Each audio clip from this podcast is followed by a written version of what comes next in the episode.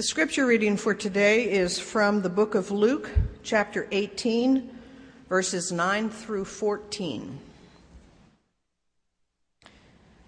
To some who were confident of their own righteousness and looked down on everybody else, Jesus told this parable. Two men went up to the temple to pray, one a Pharisee and the other a tax collector. The Pharisee stood up and prayed about himself God, I thank you that I am not like other men, robbers and evildoers and adulterers, or even like this tax collector. I fast twice a week and give a tenth of all I get. But the tax collector stood at a distance. He would not even look up to the heaven, but beat his breast and said, Lord, have mercy on me, a sinner. I tell you that this man, rather than the other, went home justified before God. For everyone who exalts himself will be humbled, and he who humbles himself will be exalted. You may have noticed last week when I got up to sing, since I wasn't doing the sermon, that I was a little bit nervous. I got to tell you, I could stand up and talk to 20,000 people all day long, and I, it wouldn't bother me a bit. And I may eventually find something to say as I do that. But standing up and singing is something that really makes me shake in my shoes a little bit. And I attribute that to my vocal coach, Les Davis, who made me go to competitions from junior high all through high school, and where basically you would stand in front of four people and they would judge you. as to how well you would sing. And you know, wasn't there's nothing particularly wrong with that so much, except that along with me was one of Les's other students, Darren Hogan, with whom I had had a long rivalry from when we were just young children. Darren Hogan looked so much more put together than I did and he, you know, he, he seemed to be, you know, he got all the girls and just seemed to have things just a little bit better than me. And there is not one competition that we went to where Darren Hogan's rating and judgment came out just one or two points above me. Every time.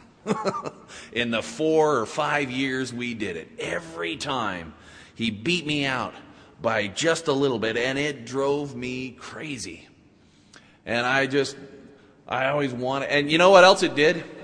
It caused me to knock Darren down a little bit every chance I got. I, uh, in fact, to this day, I find myself when, whenever I talk to him on the phone or something like that, finding some way to make fun of him in some fashion. And I need to apologize for that somewhere along the way. But it really stems from this rivalry we've had. And what makes me nervous about singing is knowing in my heart of hearts that I'm just a little bit worse at it than Darren Hogan. and even, even now, when I'm, I'm pretty comfortable in my voice and, and feel satisfied with it, I still, when I stand up in front of you, I still see those four judges ready to mark me down. and, you know, I tend to think that the Pharisee in our story today had the same attitude as he went into it. It's not so much how good he is, but how good is he compared to everybody else. And as he walks into this place, he sees this man. You know, these, and, and the scene we walk into here is that people would gather to the temple for prayer time and they would bring an offering into the temple. and they would offer up prayers of thanksgiving. And this is the prayers of thanksgiving that are going on in the temple. And there's several courts there. There's the, the court of Gentiles, where, which was as close to the temple as the Gentiles could get. And they would mill around. I don't know if they would pray or not, but they would mill around out there anyway. And then there was the court of women, which was as far as the women could get, you know, as close as they could get to the temple. And then there was the court of Israel, which is where the men went. And that's where this is going on. And then beyond that is the court of priests, where the altar was, where offerings would be made. And then there was the holy place and the holy of holies inside the temple. But here in the court of Israel, the men stood around and the Pharisee would find a nice prominent spot and you know and, and it was like a uh, it was like earlier you know it's not a contest but if it were the Pharisee would win, right? Offering this eloquent oratory of his, his uh, prayer of thanksgiving. And his prayer of thanksgiving is like this Thank God I'm not like this man. And there was this man probably hiding behind a pillar like this one over here, down on his knees praying to himself. And this Pharisee, a good man, went to church, gave of his time and his, and his offerings, right? He did all the right stuff.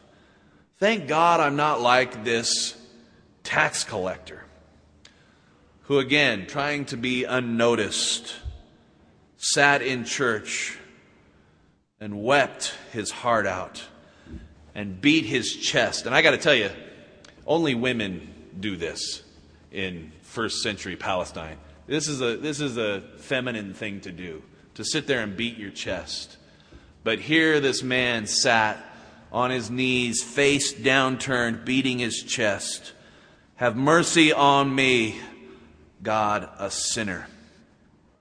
And I think if that tax collector had been paying attention, he would have turned to the Pharisee and he might say, Hey, now wait a minute. If you think I'm bad now, you should have seen me before.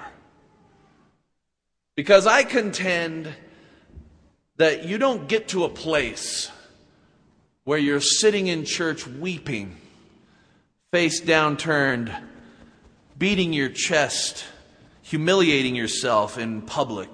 You don't get to a place like that unless something incredible has happened. Something has changed in this tax collector's life.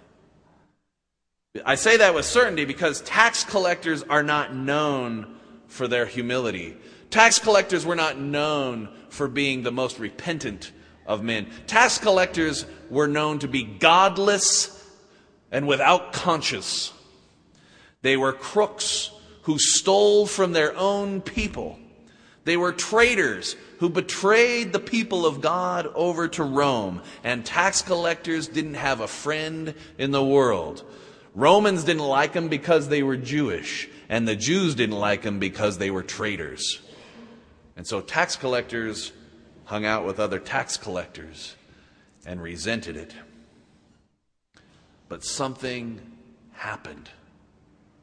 Something changed that made all that he had done finally seem wrong somehow. Something had happened that made all that he had acquired seem useless. Something had been lost that left him feeling less than whole. Something had transpired that made him realize that the only one who could give him what he needed to feel whole again was God. So here he was broken, alone before the creator of the universe, begging for mercy, crying in church, maybe even not sure why. This man, Scripture tells us, left justified. This man left righteous before God. And someone should have been there to tell this Pharisee to say, hey, you know what? If you are lucky in this life, someday something will happen that will break you in the way this man has been broken because he has left justified. Someday, Pharisee, all the righteousness that you think you have produced on your own will not be enough. Someday, all your wealth will mean nothing. Someday, your prominence in this society, your popularity, will be surpassed by someone else, and people will forget all about you, and you'll wonder what happened. Someday, you too may find yourself on your knees. And at that moment, God will seem more real to you than God had ever seen before. And maybe for the first time in your life, you will really feel like you need a relationship with God. Because this is really the plague, isn't it, that we have to face? It's this rugged independence. It's this notion that we are somehow self made. And we honor that in our society. This rugged and righteous independence that we have that says, I can do it all on, our, on my own, and I don't really need God. This pride that convinces us that all we have is of our own making. The reality is, and this seems to be what Jesus is trying to say here, is that righteousness, which in our translation today was translated as justification, same word really Righteousness and justification is not something you earn, but it's something that you receive only through the mercy of God. The tax collector saw that. The Pharisee did not. The Pharisee wanted to give us credentials. The Pharisee wanted to list out his checklist did I tithe? Oh, yeah, I tithed. Did I come to church? Yes, I came to church. Did I pray? Oh, yes, I prayed. Listen to me pray. It's, it's eloquent, it's wonderful. So often we think that would be so much easier if God just gave us this checklist. And when we did it all done, we would stand before God righteous. It doesn't happen that way. Righteousness happens on our knees pounding our chest before God. Part of the problem is that the Pharisee here held his own life up against that of the tax collector. In the same way I hold my singing ability up against Darren Hogan. He says to himself, Boy, you know, compared to this guy, I look pretty good. And looking for someone like this tax collector, it becomes easy to feel pretty confident about one's own righteousness. For example, if I were to haul a drug dealer or a pimp in here and say, Look at this pimp. compared to him, I look good. I look great. I'm Mother Teresa compared to this guy. It's pretty easy to feel good about oneself. It's pretty easy to feel like I've got my act together. In fact, I don't really even need to work on my faith life at all. I've, I've got it all together. Kind of reminds me of this, this mother. I, when I was a youth pastor, there was this woman in the church had a teenage daughter, and I would I would always say, "Hey, what do I, you know, how can I get your daughter to start coming to youth group? She'd have a great time." This is what the mother's response to me was, well, you know, I would, I would, you know, make more of an issue of it, but she's such a good girl. I hate to bug her about it. And I'm like, really? That's, that I'm only supposed, you know, the, as if youth group was about all the problem children getting their act together, right? And only if you have problems, then you really need to go to youth group. Otherwise, if you've got your act together, you don't really need church, right? This is just for people who can't seem to get their act together, right? Like me and you, apparently. And I thought, well, that's what a bizarre way to look at it. That, well, as long as she's a, she's a good person, she doesn't need to go to your youth group. And it seems like the Pharisee wanted to say that too. Hey, I've got it all together. I've got it all put, put right. I don't really need to humble myself. I don't really need your mercy, God. I don't really need forgiveness. What do I have to repent from? Well, there's the, tri- there's the trip up right there. There's the rub. Until one begins to realize that one would not be where they are without God and without other people. As I look at my life, be easy for me to look at myself and go, wow, I'm, I'm doing pretty good. I've got it all together. I haven't robbed anybody. I'm not strung out on drugs. I'm 41 and I've made it I've made it pretty far. Until I start to realize how many people had a hand in bringing me thus far. I grew up in a great home with love and support from a, a great family who grew up in a home with a lot of love and support in their great family, going generations back. I lived in a great neighborhood where I didn't have to worry about crime and where my next meal was coming from. I had a reasonable education, and then I was supported in that education. And I got to make a lot of mistakes over and over again.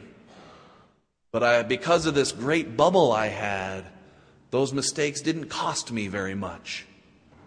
And I got to try and try again. A lot of people only get one shot. When they make a mistake, they pay and they pay dearly. I haven't paid very much at all. And where would I be if not for the, the intervention of so many people in my life? And even just offhand circumstances. So there comes a time when, for me to claim justification, on my own merits. For me to say I am righteous before God, that seems pretty cheeky on my part. It would be more accurate to say, We are righteous before God. Thank God. Thank God for the mercy. Thank God for each other. Thank God that God is a God of mercy. Thank God for Jesus Christ who who is the pointer of the way. Thank God for the Holy Spirit that stirs up inside and says, Something's missing and you need it. Look to me, look to each other. There is no I in righteousness before God. For if I stand before God righteous, it's because of you. And if any of you are not justified before God, I get the feeling God's going to ask me about it. Hey, how come you left Mary behind? hey, what about so and so? I mean, your life was great. What about theirs? Where were you? And I think on this day, in this parable, looking at this tax collector, my prayer is for the Pharisee, that that Pharisee will have a day. And it doesn't have to be, you know, oftentimes these come to Jesus moments happen when the whole world is falling apart and we find ourselves weeping in church, not understanding why. But it doesn't have to be that way. It can just be that epiphany moment and my prayer for this Pharisee would be for this Pharisee that he might have that epiphany moment when he looks around and realizes, you know what, I'm not righteous because of anything I've done. I'm righteous because of God, because of who God is, and who God has brought into my life. I'm righteous because God has mercy on me a lowly sinner. And with righteousness and justification comes responsibility to bring as many along with me as I possibly can. Let us pray. Gracious and loving God, we stand before you as those who have received your mercy, as those who have experienced the love of this fellowship, of family, of friends, as those who have been dealt good cards in our society. Help us to recognize the responsibility that comes with blessing. And may we be humbled by the series of circumstances that have brought us thus far, recognizing that we all have cause to rejoice, and that only in our brokenness can you lift us up. In the name of Jesus we pray. Amen.